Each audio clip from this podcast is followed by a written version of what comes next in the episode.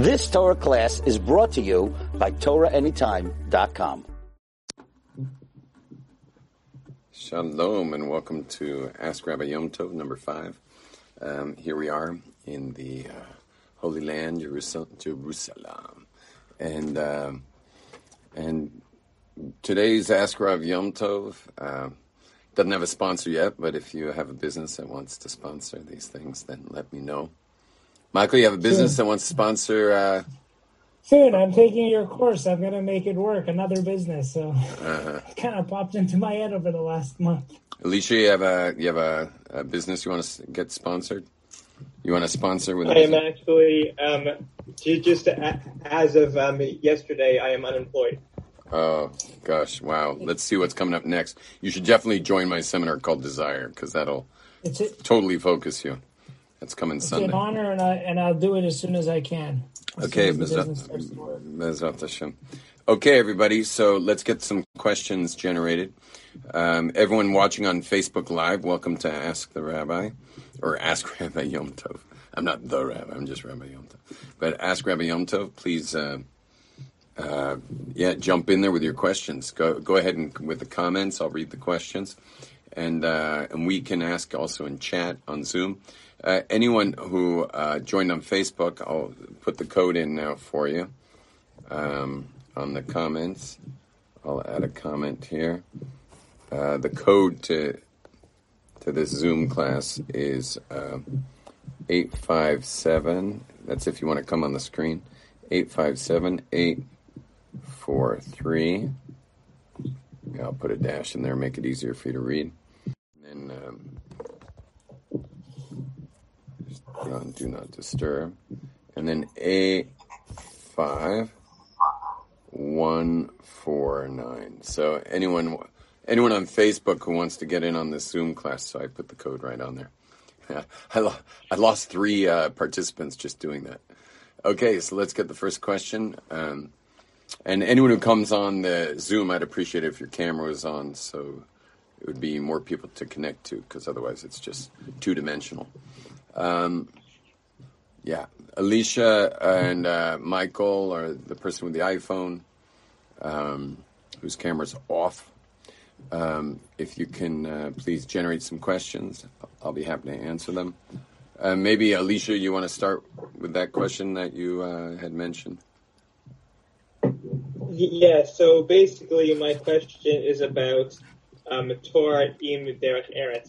Basically, um, the idea of learning Torah um, along with secular studies uh, and and also uh, working, um, as opposed to uh, you know a life of just Torah um, and uh, uh, you know the rejection of, of secular knowledge.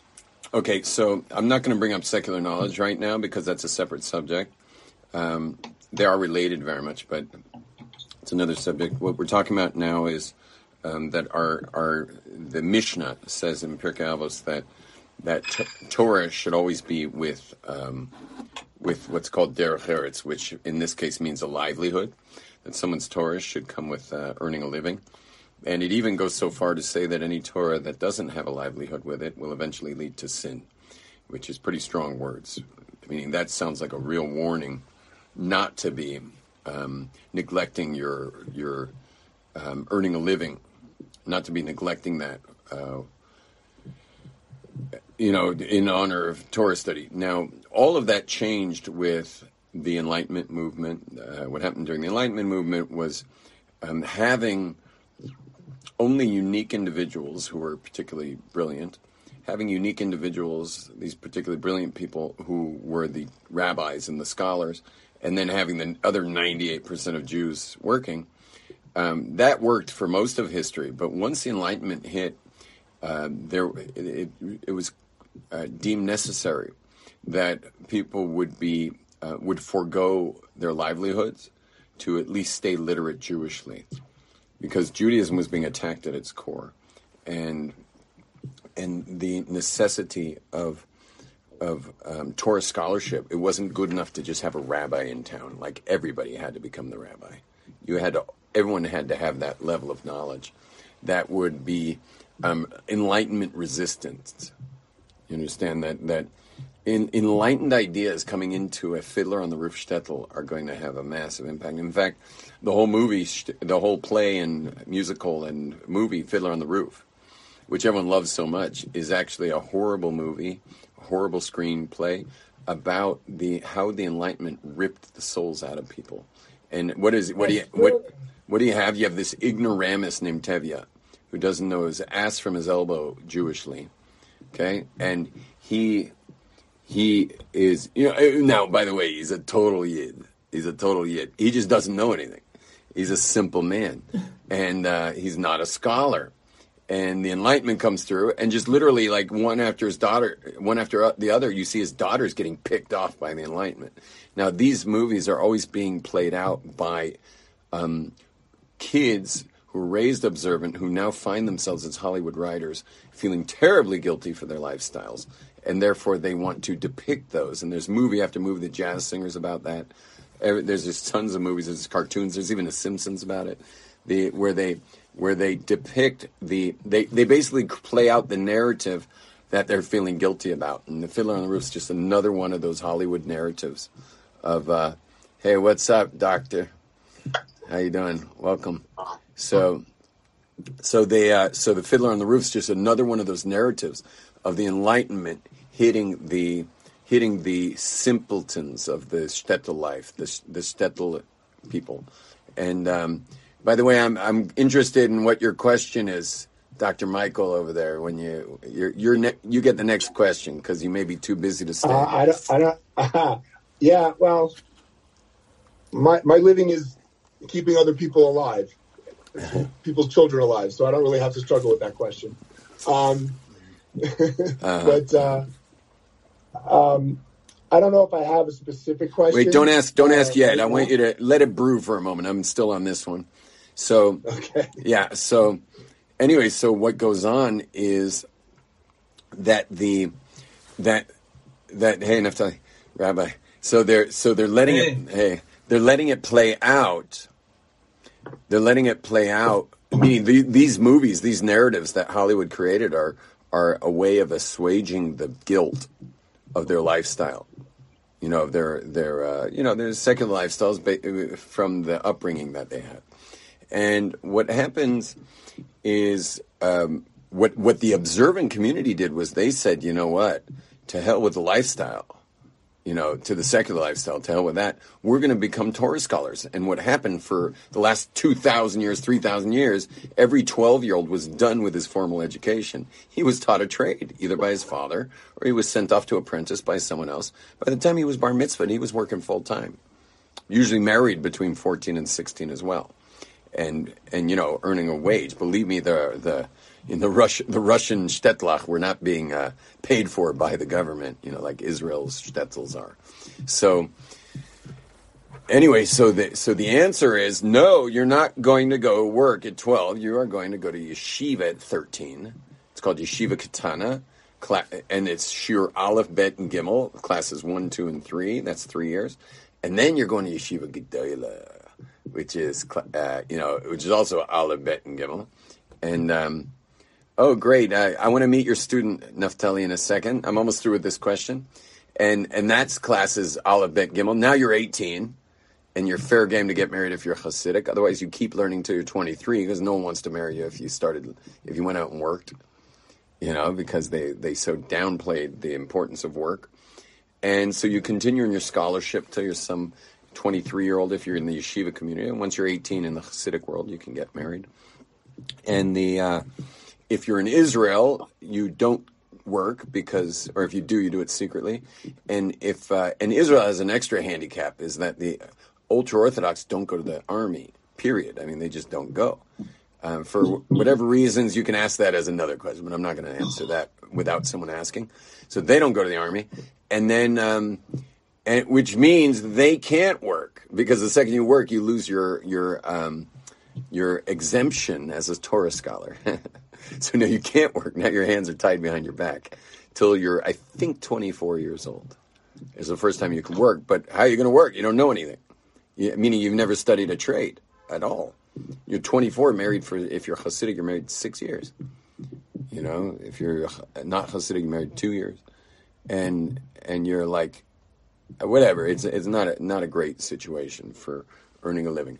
However, our scholarship today is like never before. We have massive scholarship, so secular people can't really come to attack the observant community and get very far. They just can't get very far. You'll notice that the kids who leave the fold, it wasn't because they didn't know stuff. They leave the fold because there was usually something wrong in that house. There was some energy in that house that was off, or or they just didn't know. It could be a perfect house. It's just that they they were they had a whack whack job of a kid growing up. What I mean by whack job is, uh, let's say, highly creative. Highly creative, like I would think that's a good thing, but you know, highly creative is a nightmare in the education system, especially the Haredi one. So, so, and then parents who are playing that game, who have a highly creative kid, you know, who just like sees these totally out of box ways of solving things, including math problems, you know, they're they're going to be a disaster, and the disaster, you know, hits all the time. So you have to be a really good parent to deal with that. Okay, um, I'm going to leave it at that. But the, the, to just to um, before I go to Naftali, is going to introduce me to someone apparently. The um, before we go to that, I'd like to um, I'd like to just mention that that today today things are different, but but the observant world's set up to resist change. There's no one coming with arguments for secularism today. You understand? That's not like, you know, in those days, 200 years ago, it was it was a philosophical battle, and you better know your stuff. Today, like I can't even. I'll tell you the truth. I know this is called Ask Rabbi Yom but I don't remember the last time I actually got a good question from from. I mean, it's been years since a secular person came on and asked me a question that that was like you know, anything compared to what was 20 years ago when I was a rabbi at Aish. You know, I'm still a rabbi at Aish, mm. but 20 years ago, questions, those were questions. Today, no one's asking these questions, so all we're doing is is um, now um, with internet and all the things out there, kids can get siphoned off other ways. So it's good to keep them in Torah. There's plenty of ways to siphon off a Jew from Judaism today. Um, there's other ways to do it. So keeping kids, keeping those boys at least in Torah, helps a lot. Now it do, it's a bit of disaster in that let's say they get married, you know, young, and now the woman works. Yeah, she works. The wife works. He doesn't work. That's not very good for family dynamics. You know, you're not. Eh, remember, attraction and respect always go together in marriage. If she doesn't respect you, she's not going to be attracted to you. So you know, how can you respect a man who walks up to you and is like, can I borrow ten dollars? You know, or not? Can I borrow? Can I, it's your wife, so you're not borrowing it. You're like, um, yeah. Can, can I have ten dollars? You know, it's it just not the dynamic you, you want there, and uh, and so it does. It, there is a bit of a hit on the respect, which is a hit on the attraction, and and uh, it's it's a bit of a. And what's in, what's fascinating about it is the black hat worlds. They're, what they're really saying is our job is to keep out Western influence but they meanwhile created a perfect storm of of that kind of feminine Western feminine influence, feminine. Sorry, didn't mean feminine. Feminism influence. Yeah. Where you know where the men are like playing the girl here, playing the female, in that she's you know he's like, she's calling all the shots. You know, he, she's wearing the pants. She's wearing the pants. That's right. Okay, everyone, um, let's go. Naftali, what's up? Hi. Yeah, so I wanted, first of all, it's so nice seeing you, Rabbi. Likewise, I missed you so I, much. Where are you? Yeah, I don't want to hijack the Q&A, but I want to introduce you to Tatiana. I don't know Tatiana. Hi, Tatiana. there we go. Welcome. Hi. Shalom. Tatiana is a student of mine from UCLA. Nice. Um, super awesome. And she's into music and singing. Uh, Amazing. So I, I hope you brought yeah. a question or two with you, Tatiana and I didn't. This was this was kind of last minute. I'm sorry. That's okay. You don't have no no. If if uh, you have questions, they just have to percolate. So we all have questions. Yeah, no, for sure. So give it yeah, give yeah. it some we time. We were checking out a couple of different uh, Torah classes, amazing Torah classes, checking uh, them out. Uh-huh. Um, but what I would ask is, how does music and singing relate to Judaism? Oh, I like that question. And since you mentioned it, maybe I'll pull out my guitar for a little uh, maybe a little number on my Yeah. guitar. So, so mu- music's very key. And let's let's put it like this. This is something that'll be interesting to y'all. You know, when you pass a new age store or something, you know, I don't. You get a lot of these in Manhattan. I don't know if LA has. Oh yeah, down by Venice Beach. You know, you get these new age stores, and it's like. You can, there's in what do they got in there? They got crystals, they got meditation music, they got um, incense burning, you know, a big selection of incense. So what happens? The average urban Jew today with a black attitude is going to walk by there and go like, "Oh gosh, like what's going on in there? They, like idolatry. There's what are these idol worshippers or something?" Meanwhile, the Jewish people, it could be they learned it from us. We had a temple in Jerusalem with thousands of people in the choir and thousands of, of string players and thousands of drum players and flute players and and they it was a massive orchestra. I mean, it's hard to imagine thousands of people playing, but it says there were thousands there, and the history says it.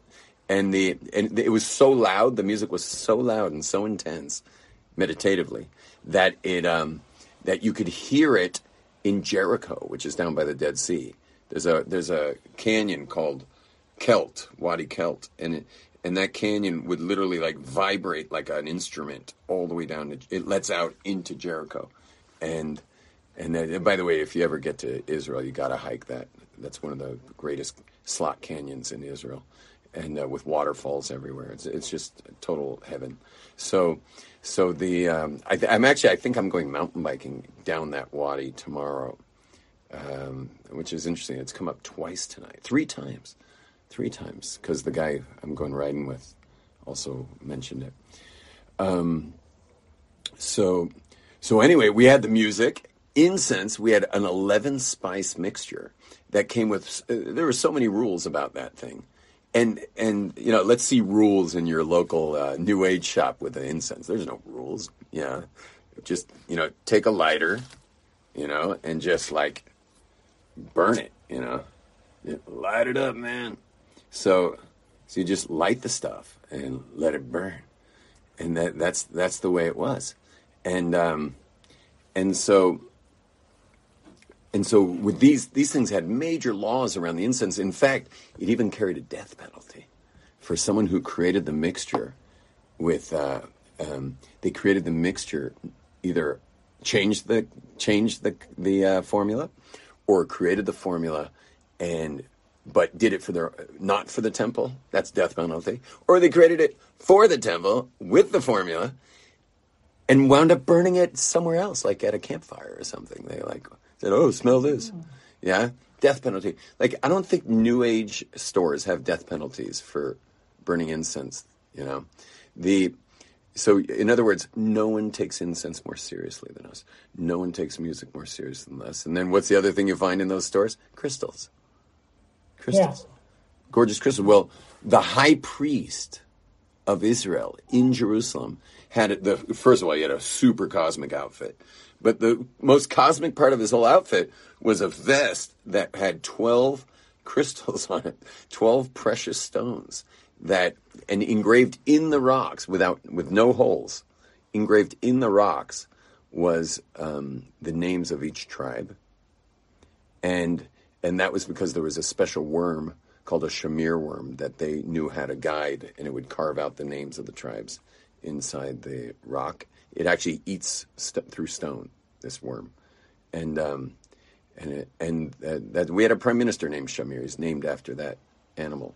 So so the uh, anyway, and not only was he wearing these like crazy, like this supercharged crystal vestment, but you could ask it questions and it would answer you. Like so, when we had like nas- questions of national import, it would actually answer your questions. So it's like, so when a Jew, an urban Jew today walks by a New Age store and just says like, ah, those guys, you know, what's going on in there? Like they they can't even touch what we had going on and and that's why I that's why you know today I've been on revitalizing our people. So I'm bringing us back to our tribal traditions. So I've got my incense, I got my meditation music, I got my my little rock collection, and I and I meditate you know pretty much daily, with rare exceptions. and uh, and I'm bringing it back. You know, we're going we're going back to tribal Judaism. Um, now, here's something about it that's interesting, and that is that that the get my guitar going here. Um, that your your your soul is basically stuck with the feedback of your body. So, like, you're getting feedback, you know, optically. You're getting it or uh, audio audioly. Is that called orally? Maybe with an A. Um, getting taste. You know, what else your soul going to do? It's just getting stimulated by all these things. Meaning your your pure consciousness, the soul, is getting stimulated by all your senses. So everything you sense with sight is hitting you at the speed of light. Now, do you, do you guys know how fast the speed of light is? Anyone here know that number? Some crazy number. Nine meters per second square, Say it again. Something like that. But I need that. had to look at. 283,000 something kilometers per second per second, something like that. Something it's- it's- miles per hour. It's two thousand something or uh, other miles per second, I think, and per second. Now that's overwhelming, and you'll notice 300, there's 300,000 meters per second square. a square. That's fast. Three- 300 million, 300 million meters per second square, sorry. It's very fast. So what happens is your eye works with the sound, speed of light, which is just fascinating that God, has us able to uh, navigate with at such speeds. But you know, our central nervous system is built for it, more or less, at least for navigating. But check this out: it doesn't touch you spiritually. I'll give you a great example. Go to the Swiss Alps. When you get up there, you'll just be like totally touched spiritually. You'll just be like, wow, you'll be so blown away. But three days later, it's gone music, that same song can hit you in that same place over and over and over. You can just hum it. You can just hum it. You know, I was just in the I was in the mikveh yesterday, and uh, Michael McDonald's bridge of uh, minute by minute came up to me. I've got a, an electric piano right here behind me, but I'm not I'm not good enough player to play uh, minute by minute. Um,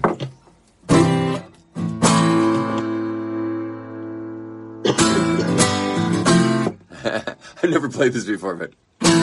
Call my name and I'll be gone. You'll reach out and I won't be there. Just by luck you realize.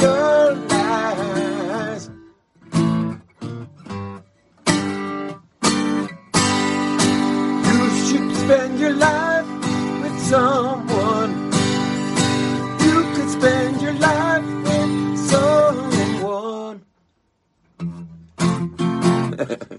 Minute by minute by minute by. I keep holding on. I keep holding on. I keep holding on. Minute by minute. I keep holding on. Anyway,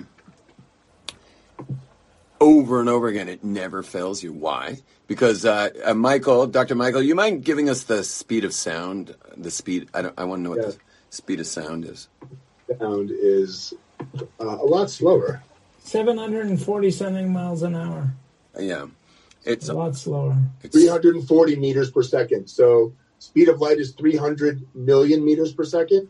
Speed of sound is 300 meters per second. yeah. It's it's just, and and what happens is your soul says, ah, I can deal with that. Oh, I could deal with that. That's not overstimulating. That's perfectly stimulating. And so it turns out that music's hitting us in vibrational. It's basically massaging your soul vibrationally in a way that that really does work for us as a, as individuals. And um, and and so that's that's quite a bit about that. Now regarding singing, singing has. Um, singing's very interesting because it's it's more spiritual than any of them because you see you'd have to you have to uh, the fact that I can train my hands to you know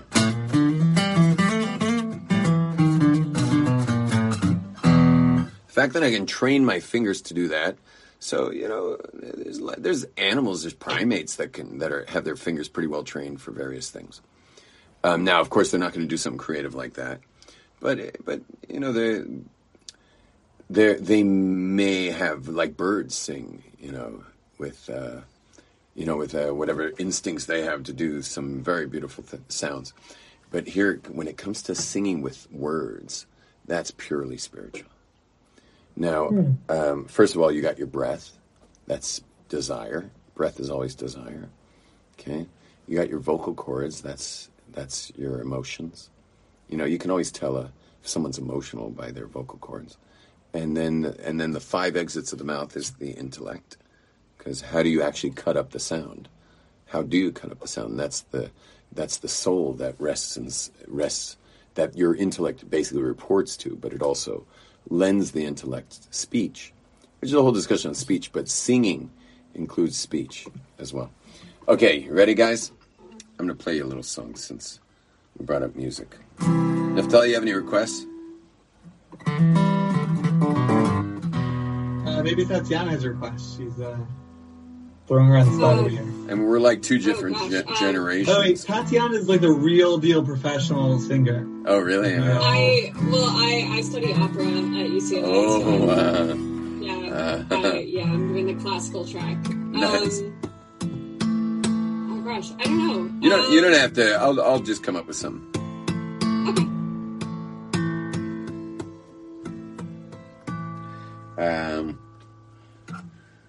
Uh,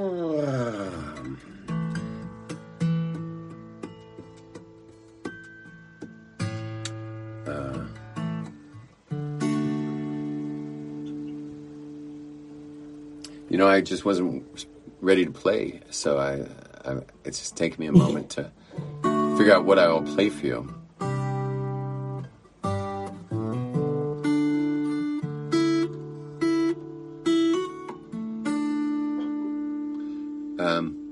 Know, I don't know why. I'm just going to play this song. This is what's coming right now. Um,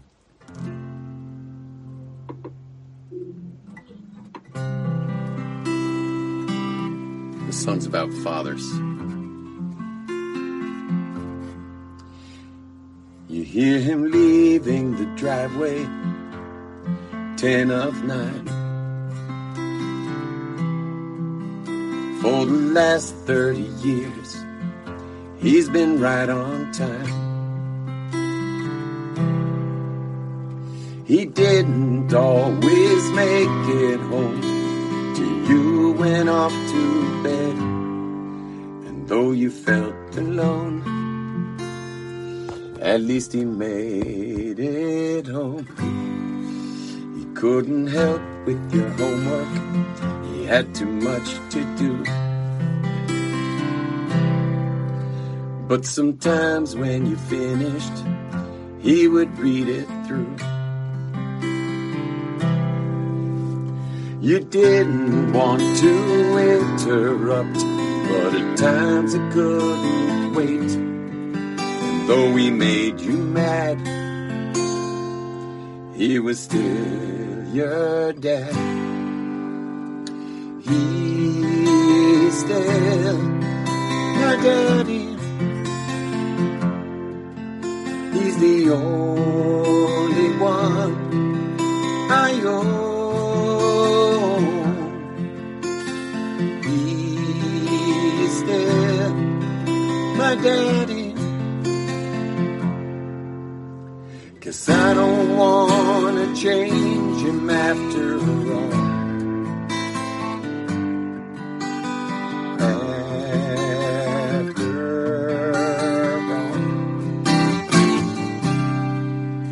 Once he made up his mind, it did no good to fight. You didn't ask his opinion, he was always right. But he taught you not to give up hope, how to take it till the end. And though it may seem grim, you're a lot like him. He's still my daddy. He's the only one I own. He is still my daddy. Guess I don't wanna change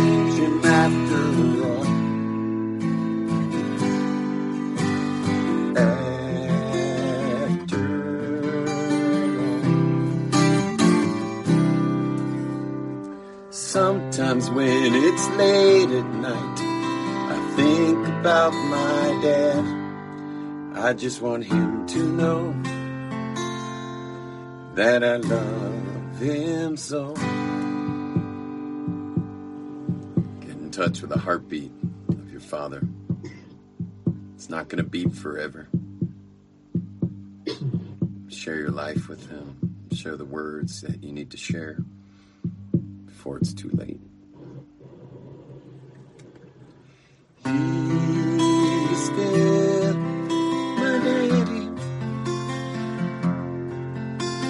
the only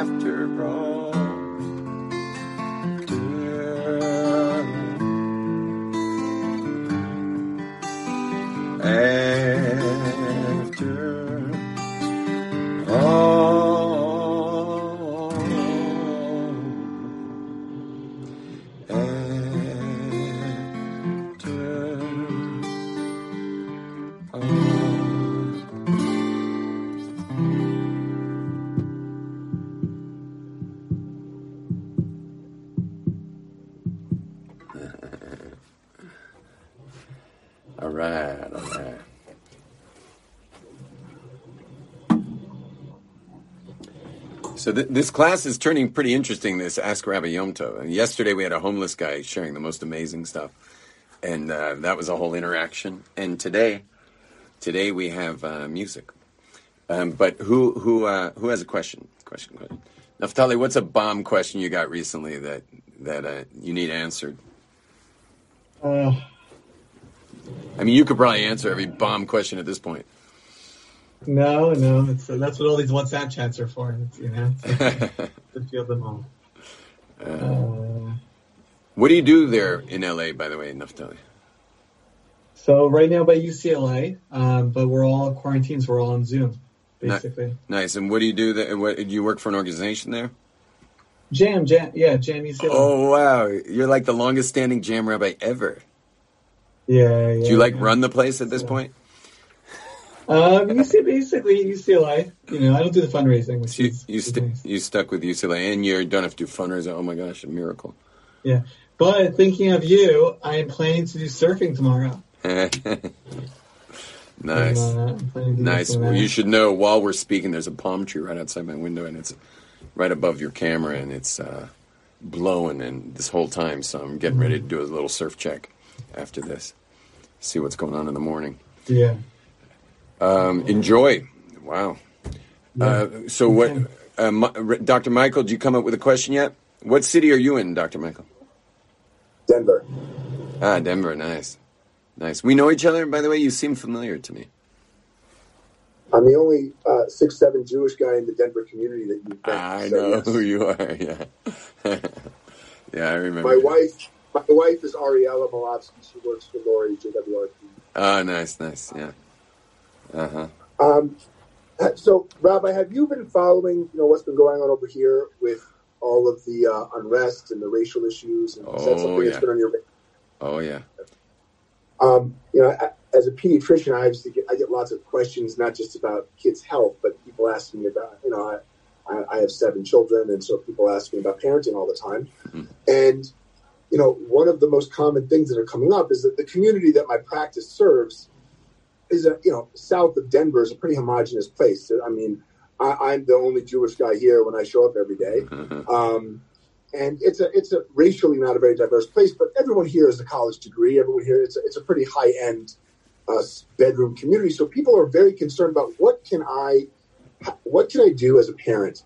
How can I what what how do I transmit a value to my kids, knowing they're not going to have the opportunity necessarily to interact with people of color. They're not going to necessarily have the opportunity to, you know, until they leave for college. Most of these children to really understand this in a, you know, how how this is affecting Black people in America, it, it, the way that it's being expressed in the news. But yet they want to impart in some way ways to to change their kids' thinking and mindset around empathy, around uh, you know how they can take this experience and turn it into a teaching moment and a growth experience in their homes and in their kids. These are people are all Christian or unaffiliated.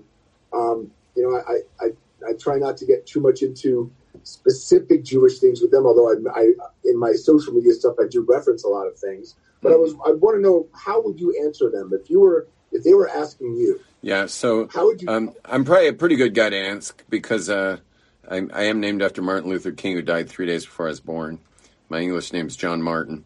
So I'm yes, I'm a Hasidic rabbi named after a Baptist minister, Southern Baptist minister.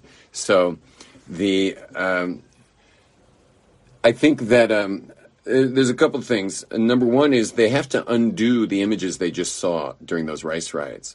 Um, that's the number one worst thing that's going on now. Meaning they probably whatever rap they had about other races and especially about the black community, um, it just got a lot worse because of that. Um, it doesn't. Anyone from the age, mm, I don't know, what would you say, doctor, from age four, four, because four year olds get in there and watch a little bit too when the parents are freaking out sure. on what they're seeing. But so would you, I would say, yeah, go ahead. Eight, eight, nine, ten through adolescence are the ones who are really, I think, coming and asking and and wanting to find meaning and wanting guidance and wanting right. something from their parents to help. So what I wanted to say was that all those kids watching, let's say down from a four year old, I would guess down up to uh, maybe a twelve year old, maybe eleven year old, that that they don't uh, they don't understand what they're saying and you're never going to be able to explain it to them they are this is now going to be imprinted on them for life that that's who those people are and and now you're raising kids to be very respectful of, of the law, very respectful of of uh, wrong and right, stealing, not stealing, and those kids fantasize about what if all this stuff was free. You know, kids fantasize that stuff and then watch it happen. Where watch the looting on television and they're like, "Oh my gosh!" I my my ten year old, you know, he was. We were watching it in the news on on our computer here in Jerusalem. My ten year old just said, "Like, wow, black people are bad." and my wife and I were like, we're, we raised our kids colorblind. You know, there's no, there's no such thing as any difference, you know, because when you're raised spiritually, well, what keeps you alive is the soul. It doesn't have anything to do with your skin color. But uh, but now we suddenly have a black black sorry a kid who thinks black kids are bad, black people are bad, right. and because he saw those images, so it did no service for an entire generation of children. That I don't know what we can actually say to our kids to reverse what they saw um, because it really mm. went against the very deepest fiber of their mor- moral um, grounding that w- we as parents have to put in them. So I would say the number one thing is to go at that. You have to go at what they saw first of all. Let's deal with the like you're you're a, you're in the in the hospital there, I imagine, or some doctor's office. Like you got to start with the guy who's. I, I, where, where are you? In my own office. This is my doctor's. I own the office. Oh, great. So, so I yeah, I couldn't tell if you were like uh, in in an office in an ER, you know. But when you're in an ER, you deal with the bleeding guys first. So, you know, the guy bleeding all over everybody gets in there quicker. So, so that's what's bleeding right now. So I would tell the parents that why don't we deal with what's emergency right now, and then, and then the and it, I would imagine it would be best so obviously, my wife went. I wasn't in the room when my son said that. My my wife went right in on him and said, like, "Hey, this is a minority of people you're looking at. This is what the television's capturing right now." Um, that that, by the way, fell on deaf ears because you're a kid. Your eyes are popping out of your head watching people run out of uh, you know a shoe store, you know, with shoes, uh, boxes of shoes in their hands. Like he didn't care what she was saying. He's seeing what he's seeing, and that's seeing is believing in his in his position. So so first of all is to we have to stave off um, we have to stave off the um, that immediate emergency that tr- that's the triage level, and um, I think the way to go about that is to explain that this is an election year. And and show them maybe the history of Trump being attacked. And uh, you know meaning there's been many many many attacks um, by the by the left to get Trump out of office. By the way, I'm not here to defend anyone. I'm just saying like you can Google this like Right, I get it. tons of tons of attacks. Um, nothing worked. Even the impeachment trial, like he's still president, so like nothing worked.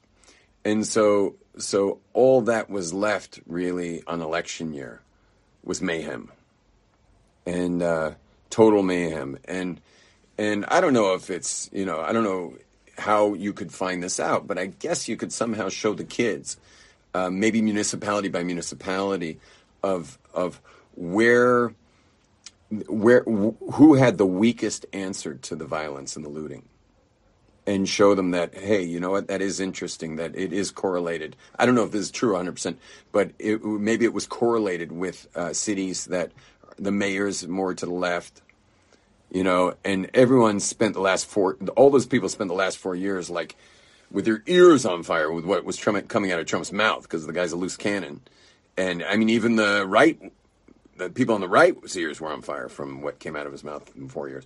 I mean, any sensible person just couldn't believe these last four years.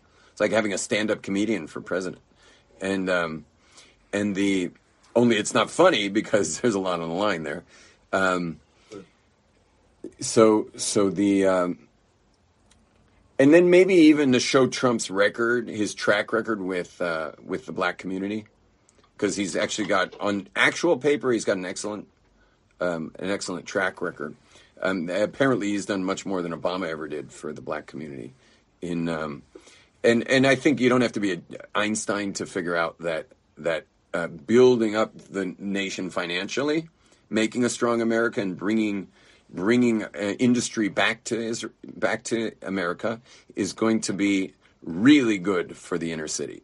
That's going to be literally like plucking people out of poverty and into you know, fine jobs and uh, and a new standard not only of living but of behavior, and so so it could be that we could um, create a, a, a nice thesis for our children and with being able to show it as well online uh, so that they can understand that this was that this was a very sad play a very sad play in the poker game of an election year um, where where they also um, you know you know, in the in a way, they used the black community, that particular area of the black community, they used that black community as pawns in in a in a game of of politics.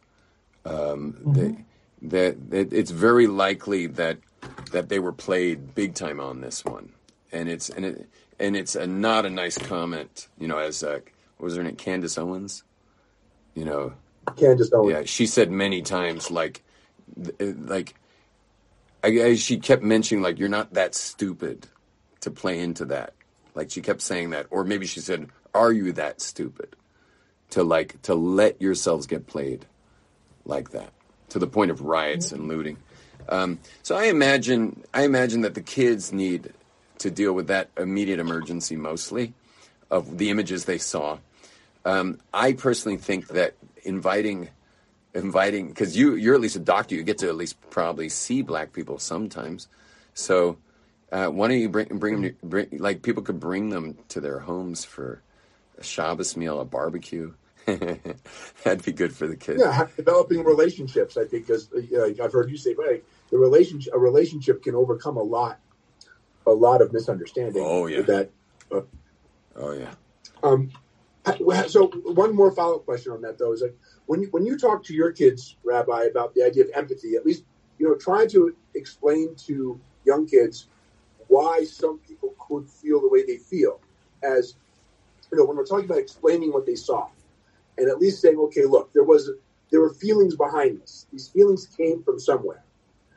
How, how when you're trying to get kids to understand the idea of empathy, how do you explain that to your kids? How do you impart that idea of empathy to your kids when you're trying to get them to sort of be able to put their feelings in the place of someone else to experience something like that? What, what do you say to them? Um, well, the thing is, I would be reluctant to use this for that because, meaning to use the race riots for that, because again, it seems they were being played and played by political. So, so I don't think empathy is is necessarily the appropriate reaction to that. Um, I think truth would be the way to play it, but, but um, you know, Well, like I'll give you an example. Like I, I, I- had a discussion with my kids where uh, three of my girls, who are like Bais Yaakov girls, so kind of sheltered, and I showed them a picture of the Nazi flag, and I asked them how this made them feel, and I showed them a picture of the Confederate flag. Said, "How does this make you feel?" And I tried to get them to understand, so they could very easily identify very strong visceral feelings to the Nazi flag.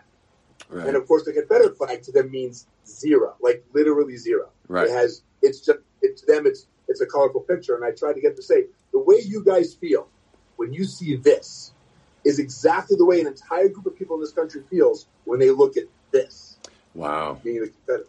Yeah. Wow, I think you answered the question the best. That's that was a really good one. And uh, and by the way, can you educate me a little on the Confederate flag? Because I know it keeps being in the news, but they're expecting everyone knows what it means. Does that have something to do with the Civil War and like the was there a group that wanted slavery and those were the Confederates? I mean, you listen, not not being as erudite as many on historical facts, but um, you know, the Civil War was fought over the idea of slavery. Oh, really? um, which is, I mean, a human atrocity on the level of the Holocaust, at least for, for that, for in the historical annex of that group of people, slavery occupies the same space that the Holocaust occupies for Jewish people, mm-hmm. 100%. percent mm-hmm. And I know this because, you know, I had the privilege of going to an East Coast Ivy League college, so I had lots of African American friends, very educated, who I still have a relationship with. This is not a myth. This is act. This is how they look at it. Wow. And the Oh, so there Confederate so no one's flashing Nazi flags, but everyone's flashing Confederate flags at car races. Hundred percent. In fact, if you go to Germany, I've only I've only gone to Germany as a stopover to Israel. Never actually spent any time there. But you can't wave a you can't walk around waving a Nazi flag out of a feeling of historical significance. You cannot.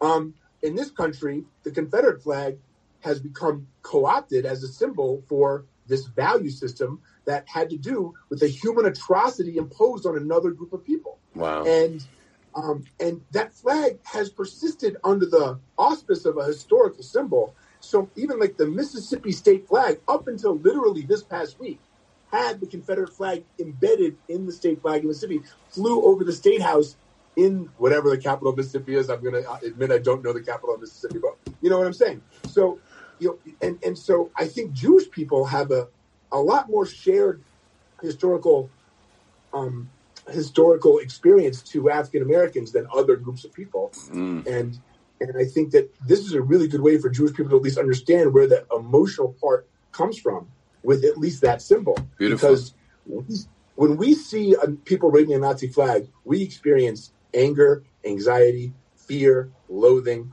all these things because of our shared national experience. Every time an, uh, an educated or thoughtful African American person sees the Confederate flag, it's the identical feeling. I mean, identical. Wow. Okay. Very good.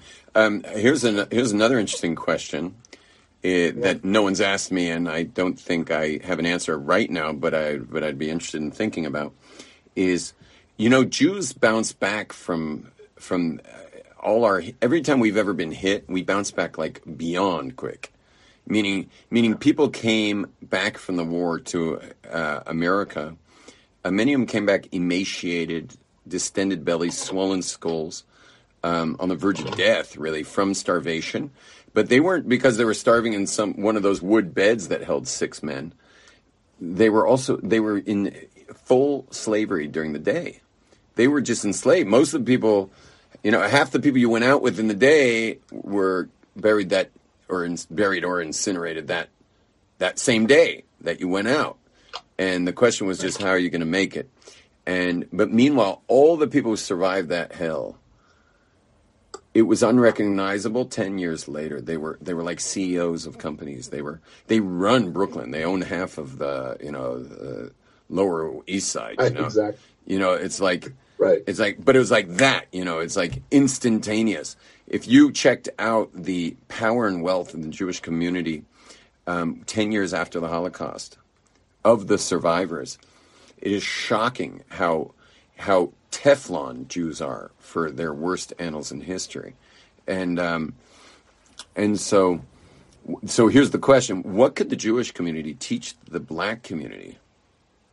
Because that's all that all took place in the same country.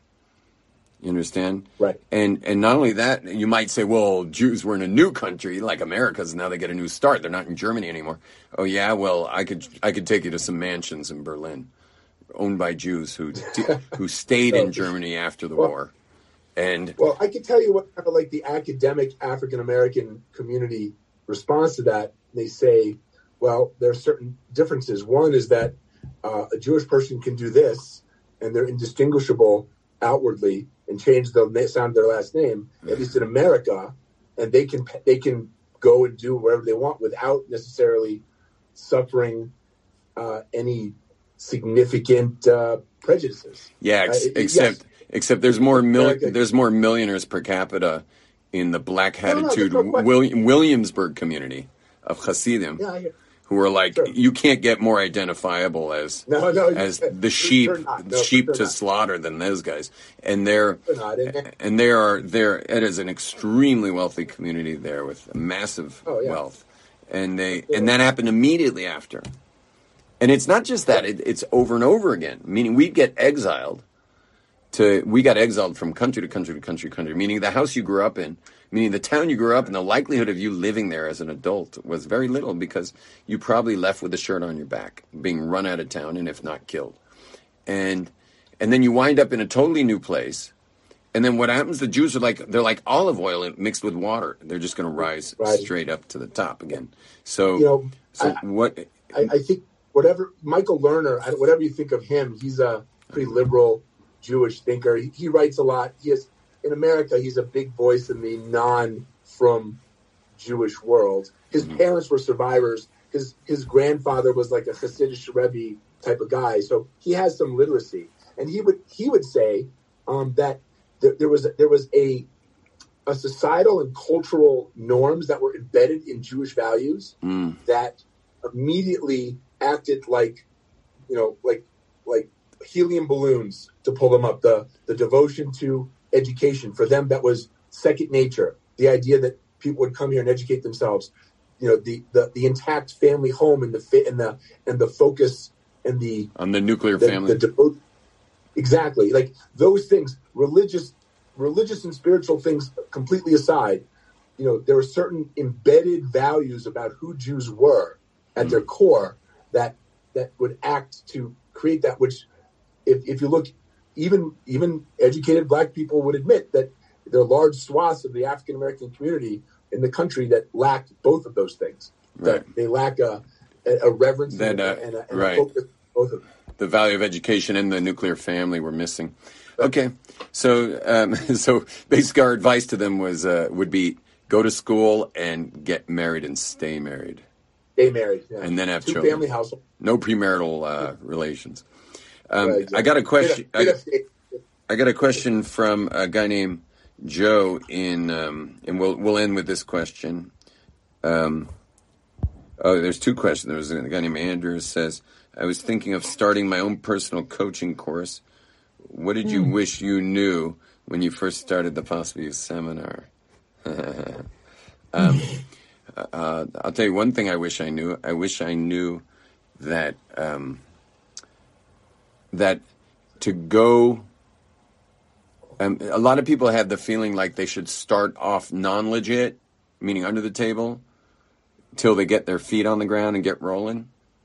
Um, just because you know you're not really making any money yet, and and um, you know you want to count every buck you make, and and so you just kind of coach on the side and don't declare your taxes.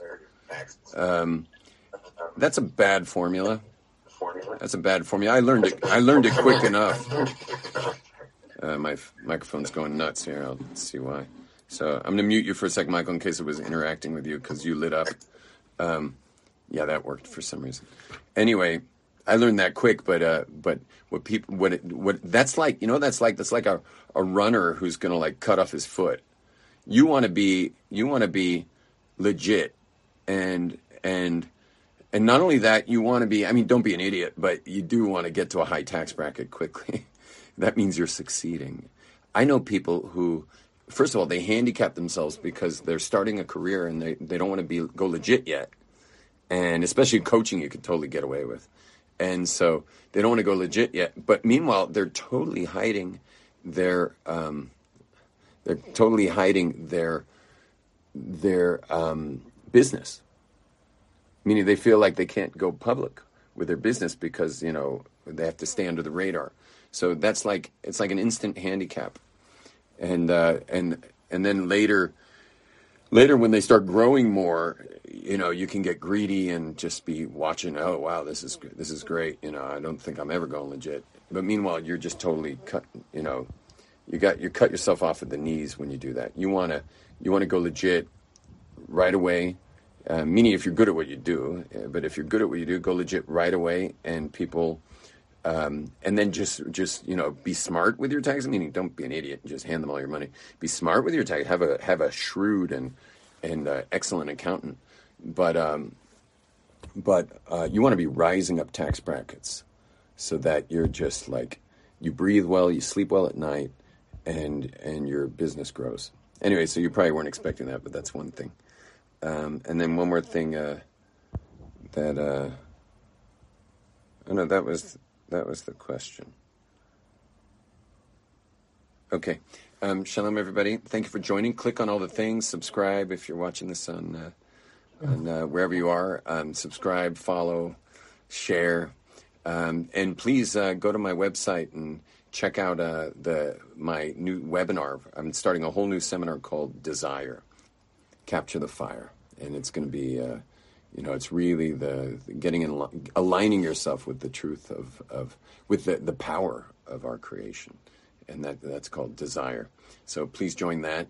That's starting this coming Sunday.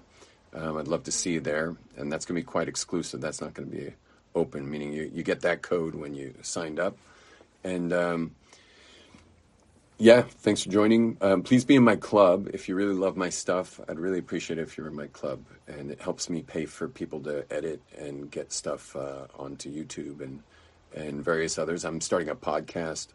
Um, I just rehired one of my technicians just to start a full-on podcast. And uh, if you would like to sponsor any podcasts, let me know as well. Okay, shalom, everybody. All the best. Bye bye. You've just experienced another Torah class brought to you by TorahAnytime.com.